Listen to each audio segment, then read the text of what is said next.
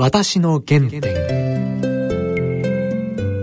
この番組はゲストの方に原点となる物語を語っていただく番組です。番組のご案内役は東海大学教授の楊千栄さんと放送作家の梅原由香さんです。全国の皆さんご機嫌いかがでしょうか？陽千栄です。梅原由香です。今回のゲストは自由民主党衆議院議員石破茂さんです。総裁選で話題になった石破さん、えー、私も石破さんと以前テレビの番組で確かあれは小泉内閣の時でしたね。もう本当に10年ぶりぐらいでした。うん。ちなみに私と同じ年ですよ。じゃあお話盛り上がった、うん、盛り上がりましたよ本当に。どんなお話がお聞きできるか楽しみですね。それでは私の原点進めてまいります私の原点。今回は衆議院議員会館にお邪魔して自由民主党衆議院議員石破茂さんにお話を伺ってまいります。石破さんこんにちは。こんにちは。ご無沙汰です。よろしくお願いいたします。本当に。いろいろ話今僕覚えてますよ、はい、三井銀行に入られてお客様に多めに100万円渡しちゃった。それはあの銀行に入って1年ぐらい経って初めて窓口に出た。いきなり100万円いきなり100万円もう首をつろうか辞表を書こうかどうしようか。いやねだからそれ3時に銀行って閉まるじゃないですか。それ、ね、からあの伝票と現金と合わせるじゃないですか、うんうん、すぐ分かる。私のとこだけ100万円足りない。お前だろ！いやもう他に誰でもなくて。でもどうしようかなって真っ青になったら4時過ぎてからだったと思いますね。三井さん100万円多かったよって返しに来てくれたもん。それは立派ですね。ねありがたい。私今でもそのおじさんの顔よく覚えてますよ。いや今回の総裁選でどっかテレビ見ながら応援してらっしゃるかもしれませんね。生きてんのかな、私だって23でしたもんねあの頃ね。ちなみに私と石破さん同じ年ですよ。そうなんですね。昭和32年。ね2か月違いですよ。すいません私が上です。我々鳥ですもんね。鳥ですもんね、本当先生は若そうでいいな、早いですよ。早いです。本当に。早い。人生あとどれぐらい残ってるんだろう。もう最近残り人生のことばっかり考えますそうでしょうそうでしょう。一緒ですよ。でも本来この番組はね今までのゲストの方は大体お生まれはどちらでしたか、はい、とかそういう本当に原点の話から始めなければなりませんが、はい、今日いきなりいきなり100万円余計に渡した話から。いやそれではテーマに戻らせてますが、はい、ちなみに、えーと、お生まれは日本のどちらでした東京です。東京で？はい。当時お父様のお仕事は？建設省事務次官だから父親はその頃49歳。だから私3人兄弟で一番下。上の姉が昭和15年。下の姉は昭和16年。16年ボーンと離れて私がいるわけです。あそうですか。で小学校時代ずっと東京。うん。でねそれは昭和32年2月生まれで、うん、翌年の11月に、私の父親が鳥取県知事になるので私東京の記憶って全くないんです。なるほど。の1歳と、うん、10ヶ月ぐらいで鳥取行っちゃってるんで、うん、そっから小幼稚園小学校中学校と鳥取。で知事の子供だったんで、ね、その鳥取いるとみんなチヤホヤするわけですよ。あそれはそうでしょう、ね、小さなおばちゃんとか言って、うん、でまた同級生からはボコボコにやられるわけね。うんそうですか。で権力者のせがれだみたいな感じで。あそうですか。私逆にもでも中国の発想かもしれません。うん、逆にですね。うん、で親が特に母親がこれはこのまま鳥取に置いといたら大変なことになる、うん、ひょっとしたらグレるかもしれない でそれでこう15歳で東京に出てきちゃったんですね、うん、えー、15歳で高一？高一。あ東京の何高校で慶応高校。あすごい。そうするとクラスの中で小学校から慶応で上がってきた子供結構いっぱいいた。やっぱりそこちょっと違いますね。全然馴染みませんよ。向こうかっこいいし。なんかコンプレックス感じたんですか？それはすごかった。え具体的に例えばどんな感じだってままず私の名前読めないし。東京にない名字だから石場君って呼んでくれない。関場君とか石破れ君とか言われてですね。まず名前読んでもらえない、うん、で私あんまり標準語が喋れないので鳥取弁で喋るとバカにされる。でみんなかっこよくとナンパなんかしたりして全然こっちそんなことに縁ない。ですからね入ってしばらくはね、うん、間違った学校入っちゃったんじゃないかと。もう一回鳥取帰って県立高校に1年遅れでいいから入り直そうかって真面目に考えましたよ。で国が懐かしくて懐かしくて、うんうん、そういう時は、うん、東京駅に行って、うん、鳥取に行く夜行特急列車。これのホームに上がってね、でそうすると鳥取の言葉が聞こえるわけですよ。わざわざそのために東海駅に？それを見に行って。でああこれ乗ったら帰れるんだと思ってね。すごい文学少年ですよ。そうそう石川啄木の世界よね。ですからねこれ乗ったら帰れるのになでも記者チームも持ってないし っていうのがそうね2ヶ月ぐらいついたかな。もうね夏休み過ぎたらもう一切そんなこと忘れて東京って楽しいなみたいな。私の原点。で私10年前で一緒に食事した時確かにキャンディーズが大好き、はいはい、というお話。えだからキャンディーズはあの私たちが高校の頃デビューしてね。あちょうど東京にいた頃、うん、そうそうそうそう、うん、私が中学3年の時に南沙織がデビューをして、うん、高校1年の時に天地真理がデビューをして、高校2年ぐらいの時にキャンディーズがデビューして、うん、ですから昭和40年代後半ね。だからあの昭和40年代後半のアイドルの歌なら全曲歌える、うん、そうですか、うん、え女性歌手の歌も、男性歌手なんか全然歌えない興味ない。あ全く興味ない。今も？カラオケで時々？任せてください。キャンディーズの中で一番好きなのは3人の中で？あの一番メジャーなのはランちゃん。その次がスーちゃん私一番マイナーなミキちゃんのファンだった。キャンディーズの魅力は最大の魅力は？それは、うん、本当に普通の女の子、うん、普通の女の子が仲良しで、うん、3人組。普通の女の子だけどクラスで2番目か3番目に可愛い。はあこうなんていうの仰ぎ見るような美少女ではない。うん、だけどクラスで2番目3番目に多分可愛いそれが3人で、うん、芸能人って、うん、なんていうか表向きは仲良しそうに見えても裏ではめちゃくちゃ仲悪かったりするじゃないですか、うん、あの3人って本当仲良しだったからだ等身大の、うん、我々高校生と等身大のアイドルっていう感じだったんですよね。でその後政治家になられまして国会議員になりましてこの3人の方とお会いしましたよね会ったことは誰一人ありません。そうですか。はい。今でも？だって一人死んじゃったし。そうですね。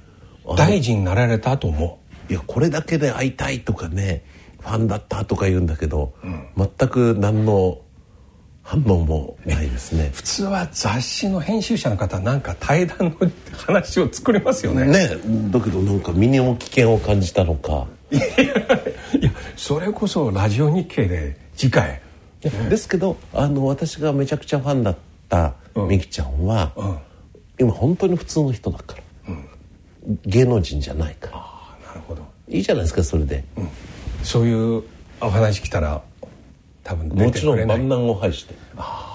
いやいます？ねいやいろんなとこはチャレンジはしたんだけどことごとく失敗。そうですか。期待しないで待っております私の原点。私のイメージで大あの高校で歴史研究会のようなサークルじゃないかっていうイメージありますね。そうすか。あの戦士とか。そういうもの、ね、そうではない。そうではない。ひたすらこう飛んだり跳ねたり走ったり。そういう船とかのフィギュアが大好きでしたね。あの頃では。それはね高校の時はほとんどそういう趣味には行かなかったですね。それはいつ頃？の小学校の時の？これは小学校の5年生から、うん、プラモデルはせっせと作り始めて中学生までやってましたね。全部自分でお作りになったもちろんもちろん。飛行機より船の方ですよそれはねやっぱりね熱病みたいなもんで、うん、もうこの半年はひたすら船。で船に飽きてくるとひたすら飛行機。飛行機に飽きるとひたすら戦車でそれに飽きると今度は自動車。みたいなものでぐるぐる回ってましたね。いや私石破さん。戦士大変詳しいっていう記憶なぜ持ってるますかというとまあ使うかどうか別として、うん、あの頃朝日ニュースさんの番組にご出演にいらっしゃいまして、はい、そして本番の前にメイクルームでちょっと雑談しました、うん、ちょうど例の絆創膏大臣がいろいろ問題が起きまして、あれは安倍内閣の一期目ですよね、うん、第一次安倍内閣。そう。そこで石破さんいや第二次世界大戦の時も赤木がダメになって その後全部ダメになると。という一種の予測のようなね、うん、話しまして、うん、その後3日後、うん、お話した通り、ミッドウェーレベルかどうか分かりませんが、完全に連合艦隊、全部沈んじゃいましたね。ええ、それは一度もう一回その後もう一回番組にお出になりまして、阿蘇内閣の時、そして選挙やったら負けるのに、どうしてもやるということに対して石破さんは戦艦大和の出発、おっしゃいました、うん、あ私船を詳しいなと船大好きです。ね。赤城号と、うん、うん、だから私ねもし自衛官になってたら、うん、間違いなく海上自衛官になってたね。やっぱり海軍の文化が。うん。船好きなんです。綺麗じゃないですか。私の原点。いや私もね実際今大学で近代史を教えておりましてかなり連合艦隊のこと、うん、特にあの三国同盟に対して、うん、五十六をはじめとする海軍省の皆さんの反対、うん、それは絶対反対だね。ね。やっぱそこは海軍と陸軍の文化の違い。もう海舟陸従から陸舟海従という変化の後、日本の歩む道、これね時々今の時代とダブらせる部分ありますね、うん。うん、ありますあります、え。ー、海軍は世界を知ってるから。その通り。うん特にあの映画「山本五十六連合艦隊」はいはいあれはよく撮りましたね。よく撮りました、うん、メディアに対して、うん、ああいうメディアを利用するあの手法に対して、ちゃんと自分の目で見なさいと、そうそうそうですね。連合艦隊司令長官山本五十六っていい映画でしたね。今毎年の秋学期一クラスこれを見せます。ああそうですか、うん、うん、とにかく山本五十六って本当に映画にしてもいいね。あの時代でハーバード大学出身ね、うん、しかも在米在米大使館の武官、うん、や実に素晴らしい、うん、あの戦争前が本当に冷静に日米の資源と兵器生産能力の分析から、これはやっちゃいけないと。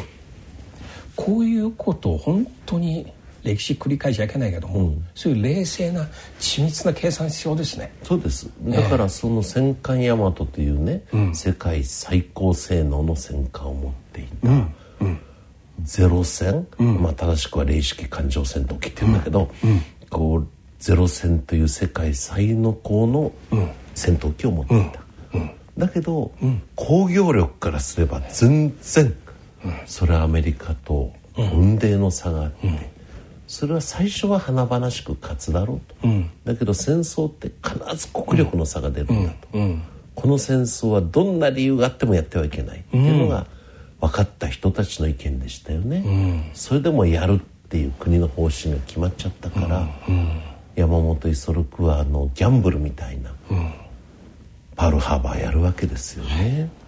だけどこんな危ない作戦をっていう人はいっぱいいたけどこれ以外何があるんだ、日本は最初に勝って、有利な条件で講和を結ぶにはこれしかないっていう。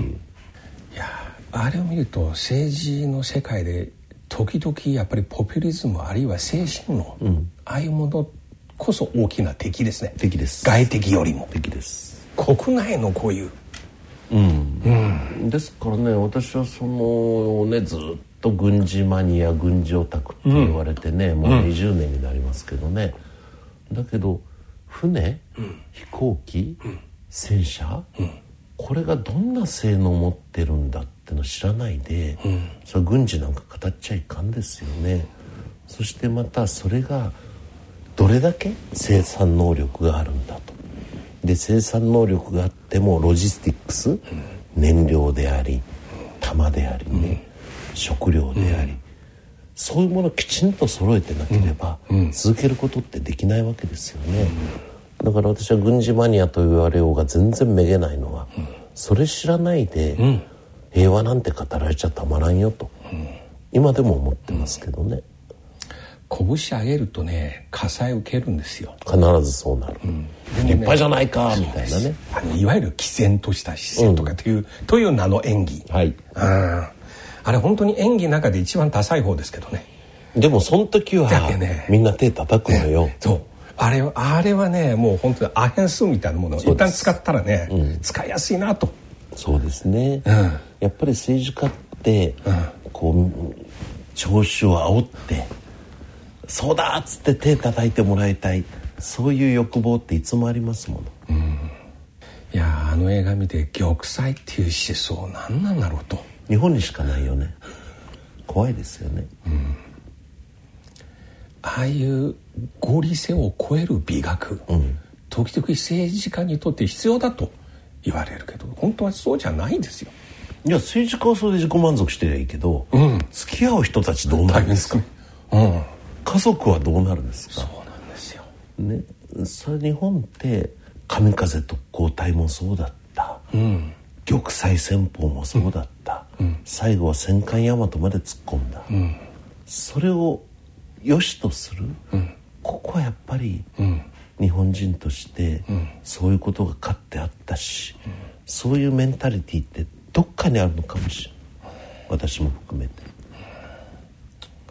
なぜか石破さんとお会いするとこの話、はい、毎回そうです、ね、その話本当に嬉しいですよ。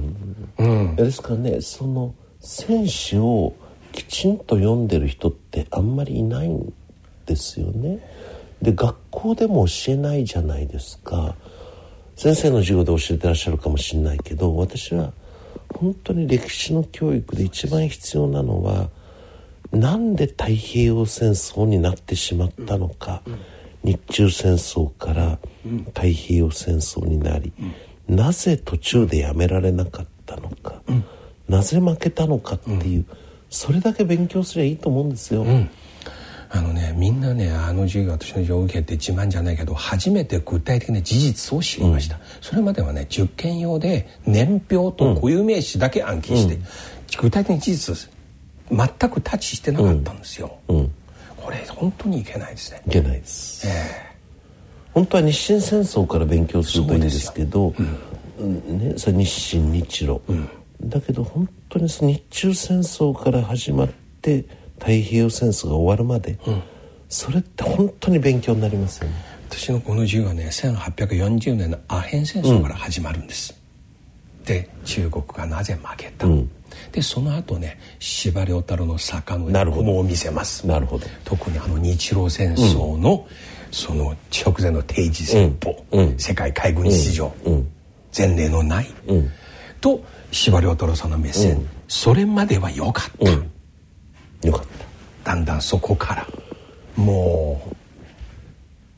からもう坂の上の雲を見続けてずっと登ってきた、うん、だけど坂の上の雲を見失った時に日本っておかしくなっていったんですよね、明治から昭和に入ってどういうところ変わったか、だからやっぱり慢心っていうかおごりがすごくあったんですよね、で精神論が幅を利かせてしまったのね、私はね今日ここまで話するつもりなかったけどよくね日本人のアイデンティティとは何？日本人の学生に聞くとみんな全く普段自覚ありませんので答えられない、うん、それ私自身が中国から来たものとして外から見た感じ。日本人という国民は追い詰められると輝く、踏ん張る。目が覚める、そういうところは怖いんだ、っていうのが中国の友人にも言います、なるほど。攻めすぎないよと、攻めするとかえって怖いことをやっちゃうよと、しかし一方では一番良くないパターンは、内向きの中で村自慢する、自画自賛。そこところまで落ちていく。バブル。太平洋戦争の後半、はい、そういうとその両面ありますね。あります。日本史。だから日本の文明は縮めてちゃんと自分の前に走ってる方の後ろ姿を見ながら、うん、日本人のお家芸である、うん、追いかける時、うん、すごいんです。そうですね。え自分が一番だと思ったらもうなっちゃったらダメ、慢心が起こる、どうだ日本は素晴らしいだろうみたいなね、バブルの時代ってそうでしたもの、うん、でそれで落ち目になると、うん、なんかこう歪んだナショナリズムみたいなものが出てきてうち、にこもってひたすら中国批判、韓国批判、よそのせいにしちゃうっていうのは、それは日本人として本当そうだなと思いますね。また実際状況良くないのに太平洋戦争の後半みたいに、大本営報道のように最近の景気調査もそうですけど、うん、ね景気いいよとそういう話ばっかりなんですよ。大本営発表し始めたら国は終わりですよ。うん、ね。GDP とかいろいろ話すごいこの頃多いよね。多いですね。なんか最近多いですね、うん、だけど一方において、うん、ね、その確かに企業の利益ってこの10年で1.6倍になった、利益ですよ、だけど売上は2%落ちている。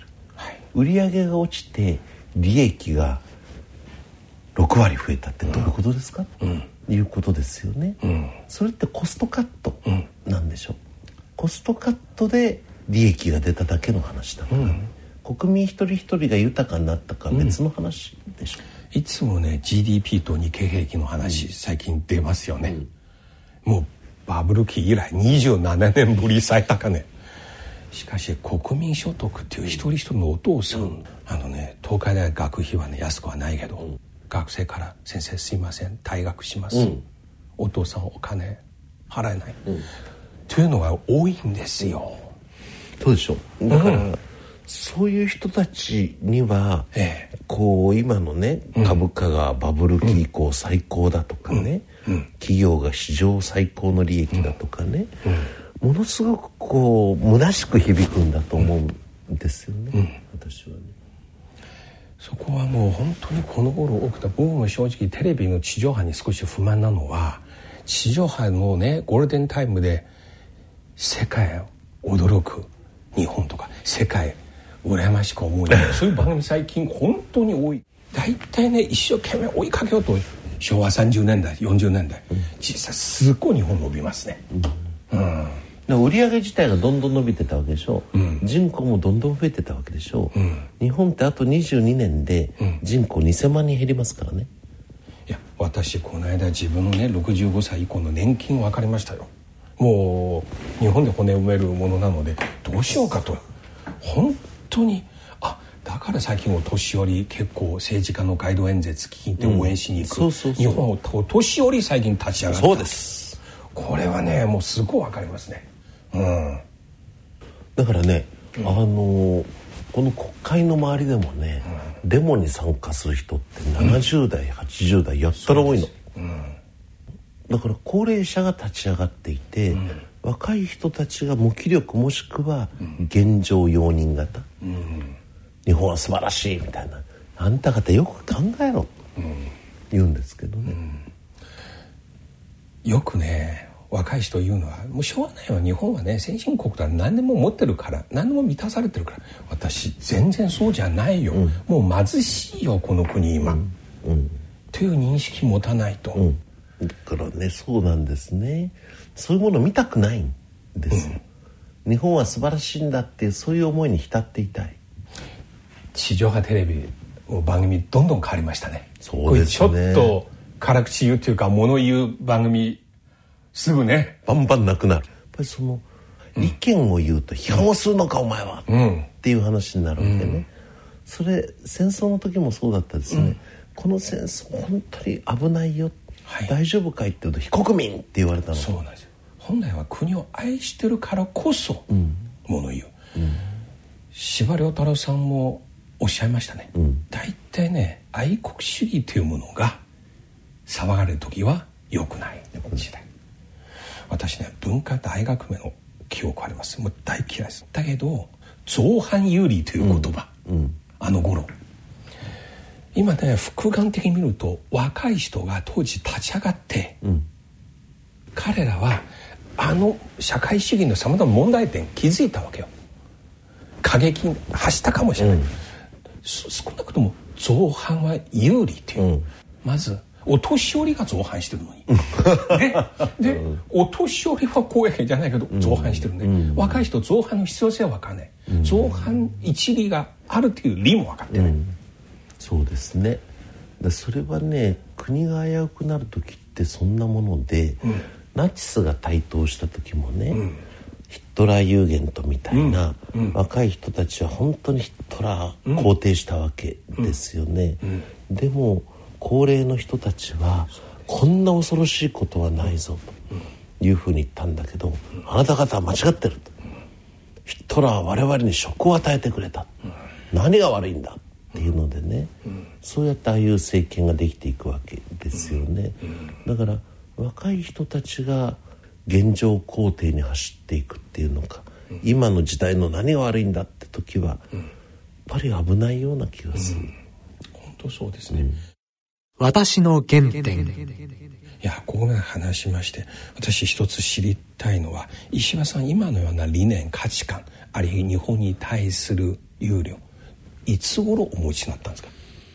中学生の頃からやはり歴史を学ね、うん。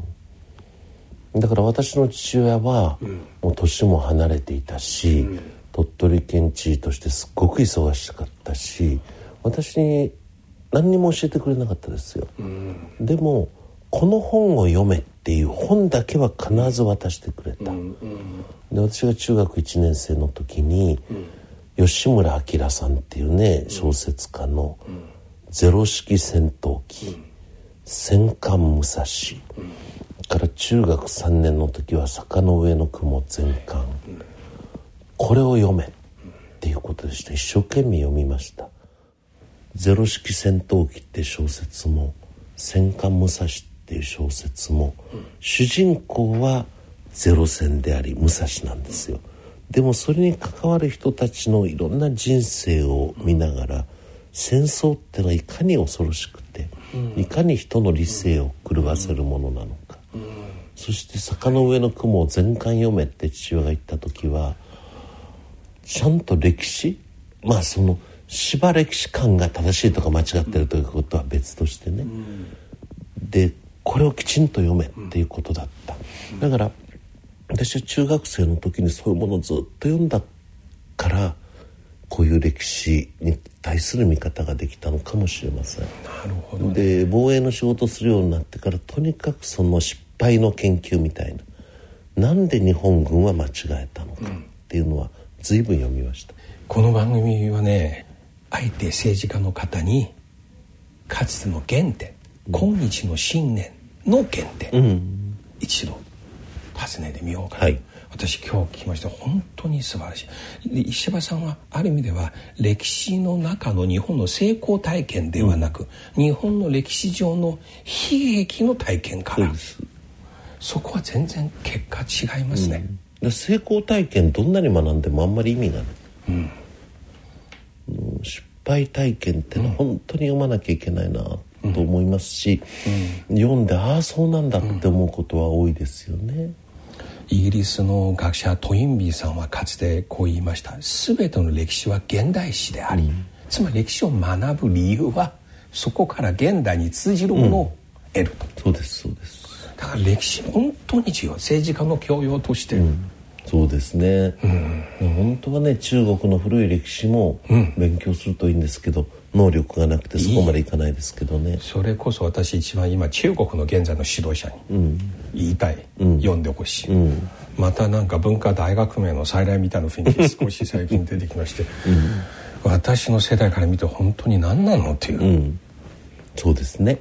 東小平時代あと30年で中国多分もうアメリカと同じになっちゃうと思ったよ。うんだけどその闘魂妖怪っていうんですか、ええ、その爪を隠して力を蓄えろっていうのと、決別するのが早かったと思うな。早すぎたような気がするな。その中にかつて昭和時代の日本歩んだ部分と共通するところがあると、私強く感じます。だから日本がいろんな過ちを犯してきたのと同じことやってませんか、最近中国に帰るたびに昭和史を話します、うん、特に陸軍の台頭、うん、精神軍の台頭、うん、生命線をどんどん外へ行く、うん、最初満州、満蒙、その後南洋、アメリカと一線避けられないとか、あのような発想、また王道対波動、アジアの名手になる、だそこもねやっぱり我々中国の歴史とか、うん、日中のいろんな歴史とかそういうことをよく学んだ上で、うん、